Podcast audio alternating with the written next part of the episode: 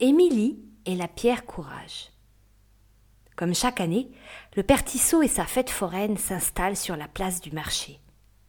Le front dégarni, quelques mèches de cheveux éparpillées sur les bords de son crâne, il tournicote les poils de sa longue moustache, assis à la caisse de son carrousel. Émilie observe le feu d'artifice que les spots multicolores offrent à ses grands yeux bleus. Regarde, chérie, ça a l'air sympa, tous ces carousels.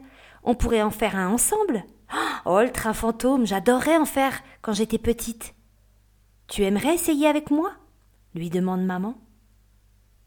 En une seconde, Émilie voit défiler des images de sorcières, de lieux sombres, de squelettes, et son corps pèse soudainement une tonne. Elle tourne la tête nerveusement, comme pour dire non, clairement, sans même ouvrir la bouche. Monsieur Tissot n'en perd pas une miette. Il observe Émilie de ses petits yeux malicieux et s'approche. Toi, ma poupée, tu aurais bien besoin d'aller faire un tour chez la mère Tissot. Je crois qu'elle pourra t'aider à trouver ce que tu cherches. Émilie et sa maman sont un peu surprises de la proposition de monsieur Tissot mais elles ne peuvent ignorer ce sentiment de confiance qui se dégage de cet homme aux moustaches incroyables. Émilie dit à sa mère Maman va chez. Maman va chercher la mère Tissot? Alors voilà notre duo de jeunes femmes qui s'engouffrent au cœur de la fête foraine, en quête de quoi déjà? Ah oui, de la mère Tissot. Autotamponneuse, chenilles endiablées, le chaos, les manèges les plus spectaculaires se succèdent et ravissent les amateurs de sensations fortes. Émilie est concentrée, et un seul désir l'habite, rencontrer la mère Tissot. Elle aperçoit au loin une petite bicoque en bois, assez modeste, qui ressemble plus à une cabane de bûcheron qu'à celle d'une femme de forain. La porte est entr'ouverte, et on distingue une douce lueur de bougie qui éclaire l'intérieur de la pièce. Serrant fermement la main de sa maman, Émilie pénètre dans la cabane. Une femme un peu de l'âge d'une grand-maman se tient là. Sa chevelure est rousse, quasi rouge, et des boucles encerclent son visage, au milieu duquel des yeux d'un bleu intense se plantent dans les vôtres. Je vous attendais, dit madame Tissot. Comment cela se peut pense Émilie? Ne cherche pas à savoir, ma mignonne. Tes pensées n'ont pas de secret pour moi, dit-elle en souriant. Il paraît que tu as besoin de mon aide. Avant tout, si tu es d'accord, maman va attendre dehors, car c'est avec toi que je vais négocier. Émilie serre fermement la main de sa mère, qui, malgré la situation et contre toute attente, dit Émilie, je vais sortir un moment. Je pense que nous pouvons faire confiance à madame Tissot. Comme cela, tu pourras librement lui dire ce que tu veux vraiment. Émilie n'a pas envie de se retrouver seule, mais un petit quelque chose lui dit qu'elle doit le faire, qu'elle peut le faire. Ainsi elle obtiendra peut-être ce qu'elle désire le plus au monde. La robe de maman à peine disparue, madame Tissot plante à nouveau ses yeux dans ceux d'Émilie. Alors, chouchou, moi je sais ce que tu ressens. Mais pour que la magie se fasse, il faut que j'entende que je t'entende me le demander. Émilie se gêne. Elle n'ose pas. Elle n'a pas les mots. Elle se tortille les doigts, regarde le sol, et tout d'un coup, ça sort comme ça. Elle s'exclame. J'en ai marre d'avoir peur. J'en ai marre d'avoir peur. Je veux trouver du courage pour monter dans le train fantôme et rigoler avec maman. Ah. Ben ça y est. Tu as sorti ce que tu voulais dire. Madame Tissot farfouille dans la poche de sa blouse et en sort une pierre ronde d'un jaune lumineux, traversée par des filaments noirâtres à l'intérieur. Même dans la pénombre, elle semblait refléter le peu de lumière qui existait dans la cabane. Cette pierre est pour toi, Émilie. On la surnomme l'œil du tigre. Comme le fauve, elle est porteuse de courage et de force.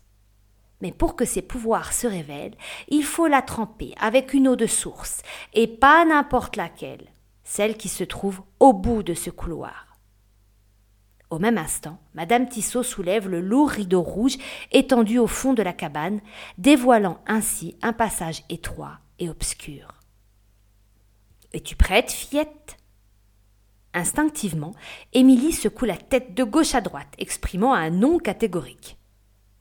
Madame Tissot reprend. Respire, Émilie. Concentre-toi sur la pierre et respire.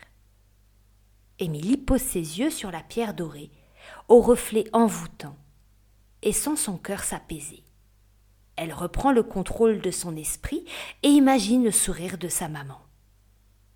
Une chaleur l'enveloppe. Elle regarde Madame Tissot et avance d'un pas, pénétrant ainsi sur le chemin de la nuit. Elle n'entend plus que les battements de son cœur, qui s'accélèrent, et dans sa gorge, un gros nœud s'installe. Elle avance à petits pas, serrant point fermé la pierre courage. D'ailleurs, celle-ci semble émettre de la lumière, et des rayons dorés percent à travers ses petits doigts. Émilie ouvre sa main, et soudainement les lieux s'éclairent. La pierre illumine la pièce. Émilie profite de cette visibilité pour avancer plus sereinement. Elle parvient devant une lourde porte en bois, la pousse et se faufile dans une seconde pièce. Boum La porte se referme bruyamment. Émilie se retourne et réalise avec angoisse qui habite ces lieux. En entendant le concert, de miaulements et les dizaines de pères Dieu fixés sur elle. Des chats. La pièce était pleine de chats. Il faut savoir qu'Émilie est effrayée par les chats, ces bestioles imprévisibles, qui vous fixent sans que l'on sache s'ils vont vous sauter dessus, agitant leur queue pour mieux vous perturber. Les jambes de la petite sont tétanisées. Et là, pierre ou pas pierre, elle ne sait comment elle va pouvoir traverser cet attroupement de bêtes féroces et sauvages. Mais le long de ses mollets, un nouvel arrivant s'entortille.